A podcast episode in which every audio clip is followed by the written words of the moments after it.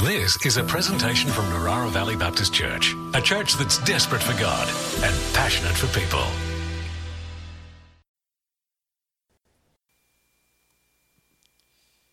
April 9, 1906. Eight men gathered to pray when suddenly, and I quote, as though hit by a bolt of lightning, they were knocked from their chairs and fell to the floor. News of this visceral experience spread throughout the country they were in, and crowds started to gather to have a similar experience. And what has come to be known as the Azusa Street Revival was born. This is a historic series of church meetings that founded the Pentecostal movement.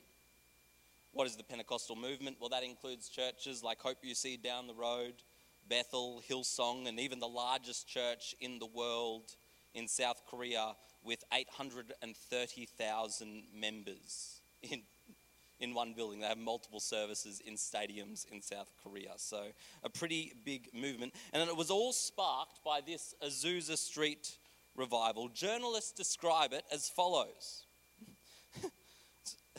They describe the people who attended this religious sect as follows They cry and make howling noises all day and into the night. They run, jump, shake all over. They spin around in circles. They fall on the sawdust blanketed floor, jerking, kicking, and rolling. They appear mentally deranged. They claim to be filled with the Holy Spirit. So today we're going to be in for a uh, service like that. So lock those doors and let's get into it, shall we?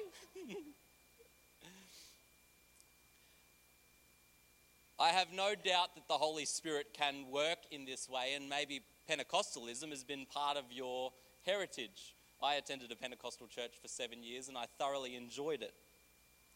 And I have, as I said, I have no doubt the Holy Spirit can work like this, but I wonder if this is the exception rather than the norm. We are told many uh, what can be seem like fantastical stories of the Holy Spirit you know, different things, dream interpretations, massive healings, uh, blind people. And I have no doubt these things can all happen. It can even be subtly. Often a preacher will get up, I, I find it with young guest speakers, they'll often get up and say something along the lines of, Well, the Holy Spirit woke me up at two o'clock in the morning, and uh, boy, have I got a word for you. And I have no doubt the Holy Spirit can wake up people at two o'clock in the morning. But maybe you're sitting in the room and you say, why hasn't the Holy Spirit ever woken me up at two o'clock in the morning? Or maybe you hear stories of revivals and church meetings where people do fall over and, and you hear of people's healings and you hear of all different things and you hear these stories. And I have no doubt God can work like that. But what if you're sitting in the room and you're saying, I haven't seen God work like that? It seems that all these other people are experiencing the Holy Spirit. All these other people are having, having moments and, and uh, uh, all these other people, but why isn't it happening to me? What am I doing wrong? Why can't I hear the Spirit like the pastor? Why can't I feel the Spirit like in Azusa? I'm here today to preach to those of you who might have those questions. I worry that sometimes we can set such a high bar for the Holy Spirit that it almost feels impossible to reach it. Today, because it is a preacher's choice, I'm going to speak from 1 Kings. Kings are my favorite books to preach from because I think uh, when the, the, stories within the Old Testament, Jewish rabbis have many different theories, but we get to look at them from a Christological perspective, of, with the perspective of our Christian faith, and I absolutely love that. And this sermon is not necessarily going to be uh, exegetical or conceptual, it's going to be theological, and I'm going to be talking about not what the Holy Spirit is, but who the Holy Spirit is, because He does move in however He wishes. The book of John tells us that Holy Spirit's like the wind. You can't tell where it's coming from. You can't tell where it's going. It moves how it wants to move. Sometimes it does in Azusa Street. Sometimes it does something different. So I'm going to talk about the who of the Holy Spirit and how we might experience Him. So I'm going to read from 1 Kings 19, and I'm going to put it on the screens, but it is fairly small text. From some, some context here, Elijah has just had the massive uh, encounter with the prophets of Baal. And uh, that's the story where there's the two altars, and the prophets of Baal are saying, you know, we can call down fire from heaven. And Elijah's like, no, I can call down fire from heaven. And they set up the two different altars and they have a competition between gods. And so the the Baal uh, altar, they call down ah, fire, fire, fire, fire, and, the, and it just doesn't, nothing happens. And then Elijah says, I'm going to do one better, and he covers it with water. And he says, Even if I cover my altar with water, I can call down fire from heaven. He calls it down the fire, and everyone's amazed. And you would think this would be a great victory for Elijah and a great victory for God. But sadly, they all turn against him. And essentially, they plot to kill him. And it doesn't have the desired effect. And so Elijah gets very upset. In fact, he enters a deep depression. I don't know if you've ever, you know, had a victory with God and then immediately after entered a deep depression. In fact, he decides he's in fear. He decides to run away because people are trying to kill him, and he decides to run away. And he even asks God, he essentially says, God, kill me, end my life. I'm done with this. No one's turning back to you. I'm done with this. I'm so down. I've just had a massive victory and no one cares. And he's down in the dumps. God, kill me, end my life. He ends up, and God sustains him for 40 days in the wilderness. He ends up in a cave, and it says this There he, Elijah, came to a cave and lodged in it. And behold, the word of the Lord came to him. And he said to him, What are you doing here, Elijah? And Elijah said, I've been very jealous for the Lord, the God of hosts. For the people of Israel have forsaken your covenant, thrown down your altars, and killed your prophets with the sword. And I, even I only am left. I'm the only prophet left. I'm the only one who's, who's speaking for you left. And they seek my life to take it away. Don't know if you've ever had a conversation like that with God. And he's, God said, Go out and stand on the mount before the Lord. And behold, the Lord passed by, and a great and strong wind tore the mountains and broke in pieces the rocks. But the Lord was not in the wind. And after the wind, an earthquake, but the Lord was not in the earthquake. And after the earthquake, a fire, but the Lord was not in the fire and after the fire, the sound of a low whisper. And when Elijah heard it, he wrapped his face in his cloak and went out and stood at the entrance of the cave. And God was in the low whisper.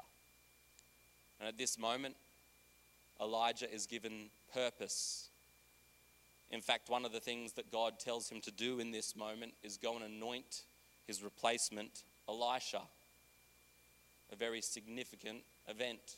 And then God says, Mate, not everyone's turned around to me. There's about 7,000 out there that believe in me. But God was in the low whisper. I'm reading from the ESV, or the, uh, or the low, or the low uh, yeah, it says low whisper in the ESV. It says different things in different translations. But in the footnote of my Bible, it says this 1 Kings 19:12, or a sound, a thin silence. And the footnote says a, th- a sound or a thin silence because the word, uh, the word like low, is actually the word silent in the Hebrew, but it's sort of like an oxymoron. So it's like, how can you have a silent voice? Like it's an oxymoron. So they translate silent voice into whisper. But it's almost as if to say, even in dead silence, silence that is deafening, the Holy Spirit can speak to us. The Spirit speaks in the silence. And so I'm here to talk about how, yes, God can speak through the wind, but not in this scenario. And God can speak through the earthquakes and the fire. I mean, in the New Testament, we, you know, the tongues of fire that come at the day of Pentecost. God can obviously speak through fire, but not in this scenario. In this scenario, at Elijah's lowest, God speaks in the silence. And there's potentially people in this room who feel like God is silent, or you feel like you're trapped in silence. And I'm here to say, God speaks, the Spirit speaks, in the silence. I wonder what silence you are facing. I want to make some points here because often our services aren't very silent. So I want to make some quick points about what the Spirit is not just. The Spirit is not just. The Spirit does not just speak through. And I've got a very few quick points. The Spirit is not just for special people. I have no doubt that sometimes the Spirit can wake preachers up or our elders or anyone up in the church at 2 a.m. and give them a word. But as I said, maybe you don't feel that.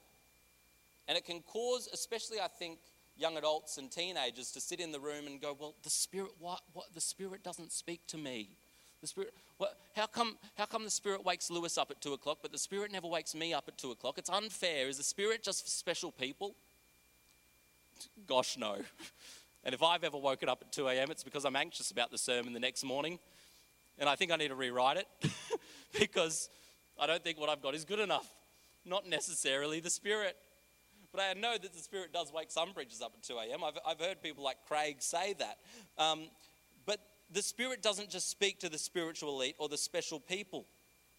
1 Timothy 5 is a foundational verse for something. We talked a little about Pentecostal history. Let's talk about Baptist history. One of our distinctives is the priesthood of all believers. And uh, oftentimes we set up our churches that it almost doesn't seem like that. But one of our distinctives, one of the founding, like one of the important parts of being a Baptist is that we believe in the priesthood of all believers. 1 Timothy 2 5 talks about how Jesus is the one mediator between us and God. Uh, we don't need a priest anymore, as in we don't need to go, like the Catholics have a confession box, and if you want to get right with God, you go to the confession box, and you, yeah, he's the mediator between you and God. But we don't need that. Baptists believe we don't need that. We believe that each of you has right to go to God as much as I, a pastor, have a right to go to God. And that's why we do things like voting because each of you can discern yourselves. You don't need us to tell you what to do. So we do things like church votes to make sure that everyone has a voice because it's the priesthood of all believers. It's very important in our Baptist church. And I think that's important because I need you to know no matter how young you are, no matter how old you are, no matter how much theological degree you have, you can hear from the Spirit. The Spirit is not just for the special people. If you're not being woken up at 2 a.m., that's just because that's not how the Spirit is choosing to speak to you. He can speak in different ways. Uh, I talked about this at BAM camp. I often use this table, and I prefer the table to the to traditional pulpit. And I'm a very particular person. I, li- I like things a certain way. And so I really like preaching from a table. And the reason I like preaching from the table is because the church I grew up in had two pulpits a big wooden pulpit on one side of the church and a big wooden pulpit on the other side of the church. And the pastor the pastor in the church I grew up in, he was the only one who was allowed to speak on the pulpit from this side of the church. It was a special pulpit. And all the people who were reading the Bible verses had to speak from the other pulpit.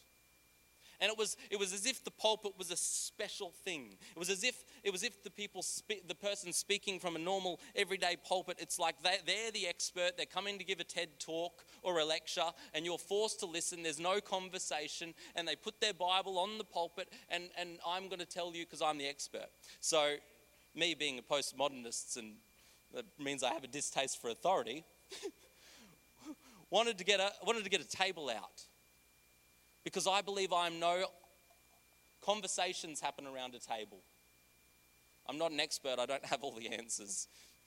Johnny reads a lot more books than I do. if you want an expert on theology, go to Johnny. But really, I just want to have a conversation. I just want to be real. I want to be a bit more casual. I don't need a pulpit. I don't need a stand. Now, I'm not judging the pastors that use one, they're very handy for holding books. Um, this table can be very inconvenient. But it's just one of these things that I try to do to break barriers as a youth and young adults, you know, person who's got those things under my job description. It's not just for special people. And it's not just for the spiritual elite who have it all together. Elijah was at his lowest when God chose to speak to him through a whisper. You don't need to be. hmm. Number two, the Spirit is not just for special places. The Spirit doesn't just speak at special events, prayer meetings, revival events, church services. Elijah was alone, didn't have anyone else around. Mm. I saw an Instagram post from a church I follow this week, and they were about to have a let's call it a let's call it a prayer meeting, revival meeting. And the Instagram post, as I scrolled through, it was like, at this event, we're believing for financial breakthrough and miracle healings. I've Holy Spirit speaking over there. now, I have no doubt that God can help us with our finances, and I have no doubt that God can heal. But the Spirit's not just for special places. And the Spirit doesn't just give financial benefit and healing benefit. Sometimes the Spirit works in the silence. Sometimes the Spirit works in the silence when we're in pain and we want to end it all. And there's no finances or healing that can even fix that. So I really wanted to message the church and say, can't you put up another slide that says we're believing that, you know, God will have his way or his will or just people will be saved in our community? Anyway, Elijah was alone. The Spirit is for anyone, anywhere. So why do we fail to recognize it? You know, psychology talks about something called inattentional blindness, where it's we fail to see something because we don't expect to see it. there was a story about a man who worked as a janitor at a stadium in America. And as a janitor, he had a key to all the different rooms. And he noticed that one room no one ever went in. So he went into the room one day and it was massive. And he thought, I'm going to turn this into an apartment. And so he put a couch in there, he put a fridge in there, he converted the kitchen, and then he just put a wall of cardboard boxes up right in front of the door just in case anyone ever opened that door one day. And for years and years and years, this man lived in the stadium. And no one ever saw him because whenever they saw the janitor, they just thought, well, there's the janitor. If they just peered behind the door, looked behind the boxes, they'd see a whole apartment in that place. But it's inattentional blindness. We fail to see something when we don't expect to see it. It would be like if you saw a unicorn in the wild. Maybe you would just think it's a white horse that a kid has dropped an ice cream cone on. inattentional blindness is also like if I was if I stood here by now and I don't know if, I don't know if you've ever had a moment like this, but I have these moments all the time. If I was if I if I walked over here and preached my sermon for a little bit, then I walked back to my thing and I was like, "Where's my clicker? Where's my clicker? Where's my clicker so I can change the slide? Where's my Oh, it's right in front of me." It's a bit of inattentional. I wonder if sometimes the spirit is right in front of our eyes.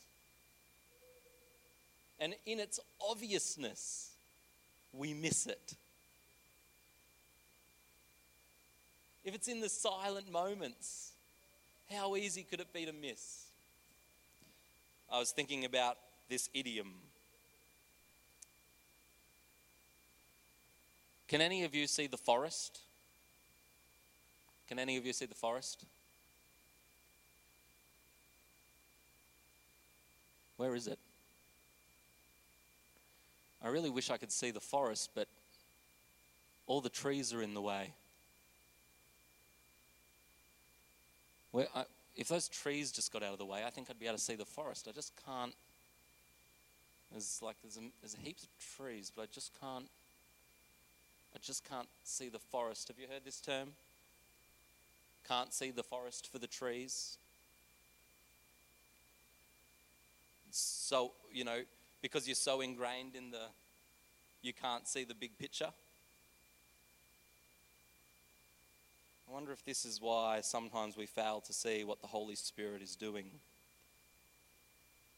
Because sometimes the Spirit's in the silence, in the stillness.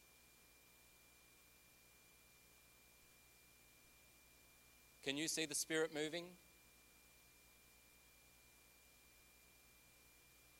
Or is it just a bunch of rowdy youth that we've wasted a lot of money on for BAM camp? Having too much fun. Can you see the Spirit moving?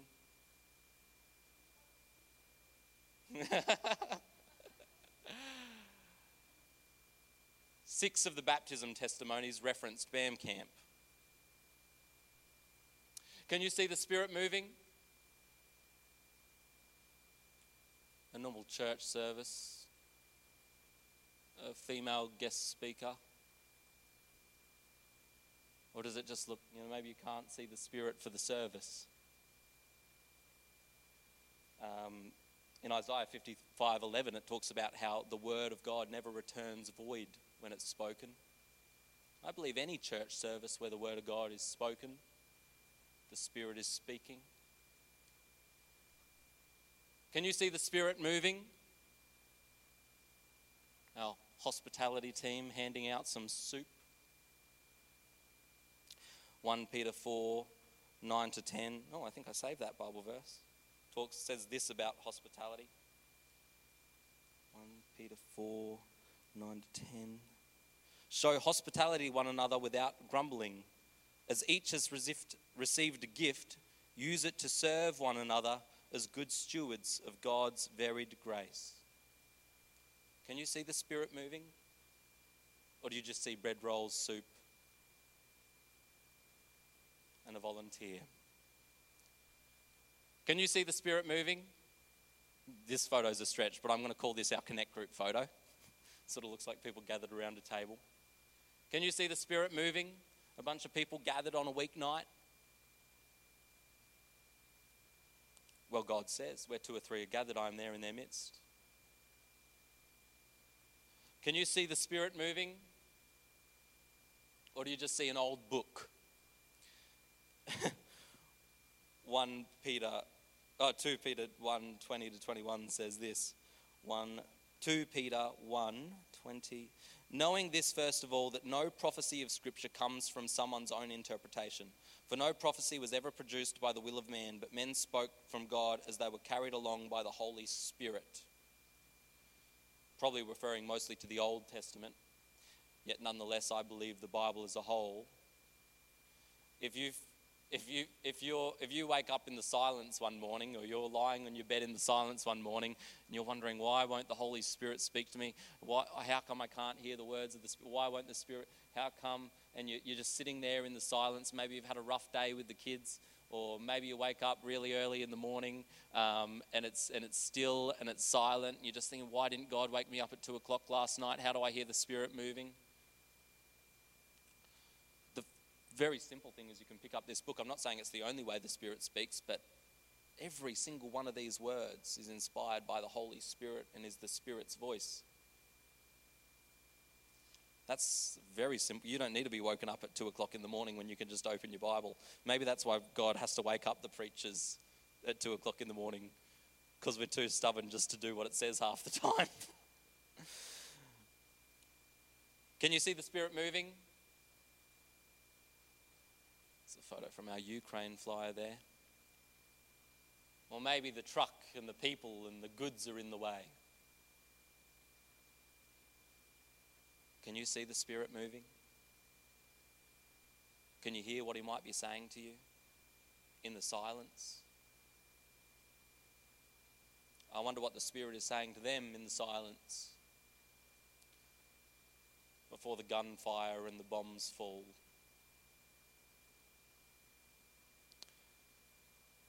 Some of us can't see.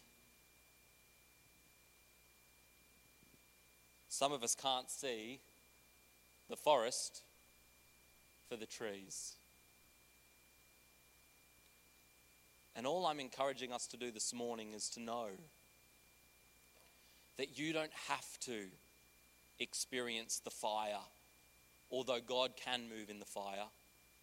And you don't have to experience the earth quaking, electric shocking, falling off the chair, spinning around in circles. The Spirit can move in the silence. Dean, can you help me with the camera for a sec? I grew up in a old school church. I, I, I, until I moved here to the Central Coast, where I spent seven years in a Pentecostal church, I never heard one sermon on the Holy Spirit. Not one. They were silent about it. Not one sermon on the Holy Spirit. Not one. And so I'd sit in church and not one sermon on the Holy I'd sit in church and I was a sort of church where the worship wasn't, you know, we didn't have amazing worship leaders like Kaz. We didn't have nothing. The organist sat at the back of the room. And there was no there was no Holy Spirit fire or talk of tongues or talk of healings or talk of nothing. But little Lewis is sitting in the Lutheran church.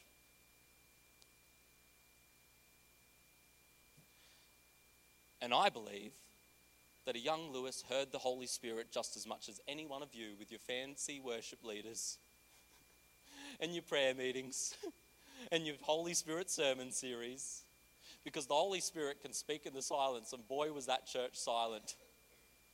And I had to, I had to make do with whatever I had. So I, I learned I learned the guitar. Andy, would you help me for a sec? There's a guitar back here next to, the, next to, next to that little table. Could you bring it to me? and, and, and, and the Lewis learnt guitar. I was very bad, just, you know, strummed a few chords here and there. And I used to go find places in the silence.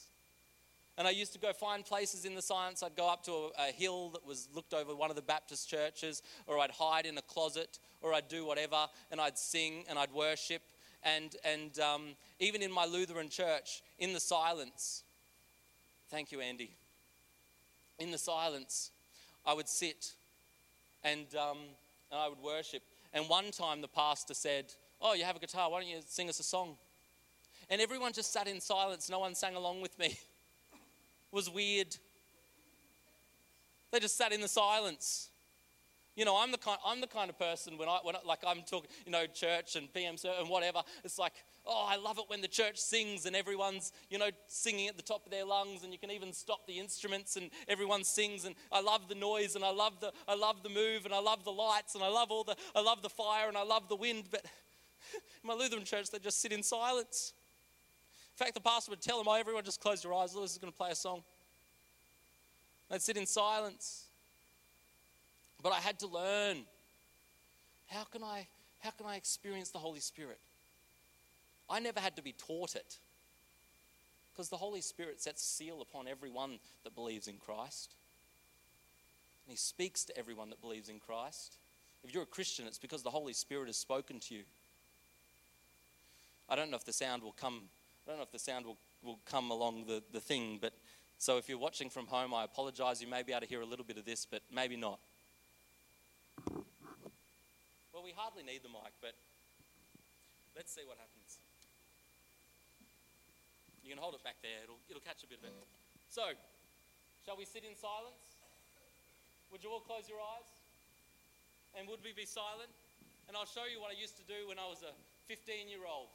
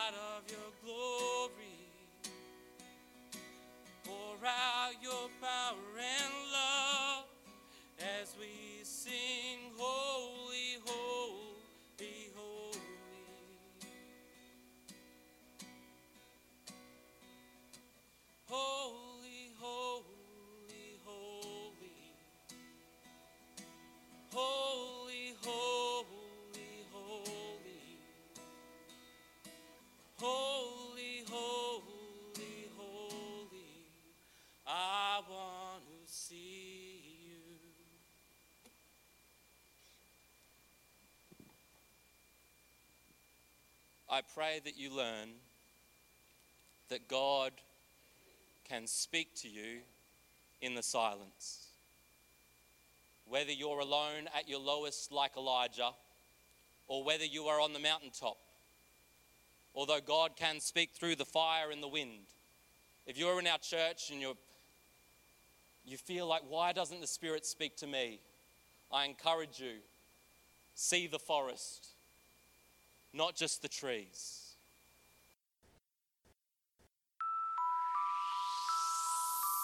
This has been a presentation from Narara Valley Baptist Church, a church that's desperate for God and passionate for people. To continue the conversation, we invite you to join us Sundays at 9:30 a.m. and 5 p.m. or on our website at www.nvbc.info.